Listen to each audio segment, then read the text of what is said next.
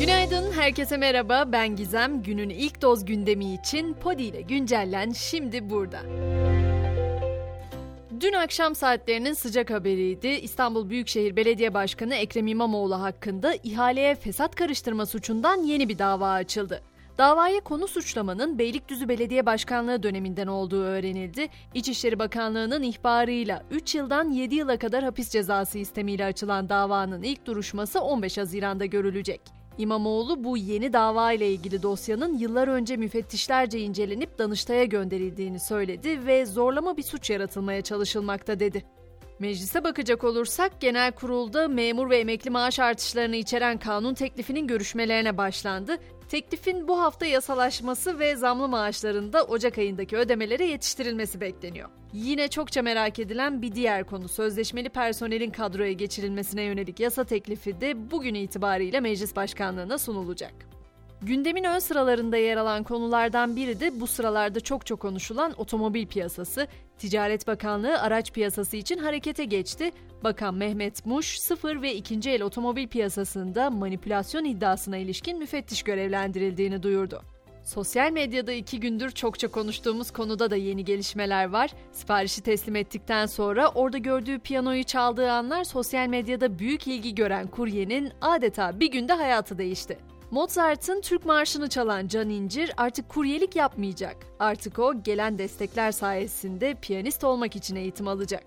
Dünya gündeminde ise ilk durağımız Belçika. Orada başkent Brüksel'de bu kez yüzlerce polis gösteri yaptı. Çevrede meşale yakan polisler federal hükümetten maaşlarına zam ve emeklilik koşullarına iyileştirme talep etti. Hollanda hükümeti ise göçmen yoğunluğuyla mücadele amacıyla mültecilerin yurt dışındaki ailelerini Hollanda'ya getirebildiği aile birleşimi uygulamasındaki kısıtlamaların askıya alındığını açıkladı. Kararla mültecilerin bundan sonra yapacakları aile birleşimi başvurularında Hollanda dışındaki aile bireylerine vize verilecek. Biraz teknoloji dünyasından da söz edelim istiyorum. Zira yeni bir yapay zeka girişimi evlilikleri kurtaracak gibi görünüyor. Motion Pillow yani hareketli yastık adlı bu yapay zeka kullanıcıların horlama sesini algılayabiliyor.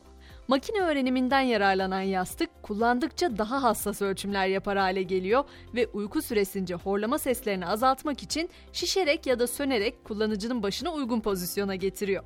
İddiaya göre icat kullanıcıların %93,7'sinin daha az horlamasını sağlıyor. Dijital platformlarda ise ilk haberim müzik dünyasından Spotify Türkiye'nin en çok dinlenen sanatçısı Uzi'nin son albümü El Chavo'ya erişim engeli getirdi. Sanatçının bir klibine de daha önce YouTube'da rahatsız edici görüntü uyarısı verilmişti.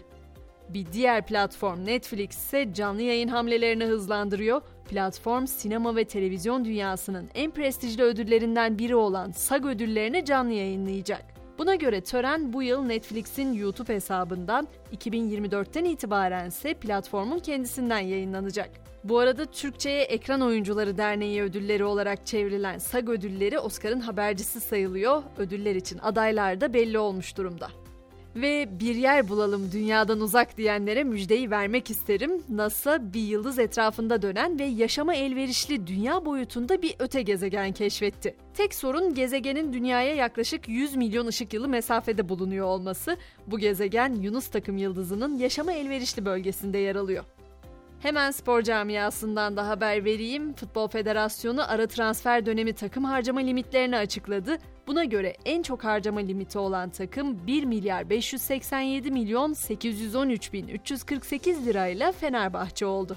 Potadaki mücadelede ise son şampiyon Anadolu Efes İspanya'dan mağlup ayrıldı. Avrupa Ligi'nin 18. haftasında lacivert beyazlılar Valencia'ya 81-71 yenildi. Biz de bu haberle birlikte Podi ile sabah güncellenmemizi burada noktalamış olduk. Akşam saat 18'de tekrar görüşünceye kadar herkese mutlu günler.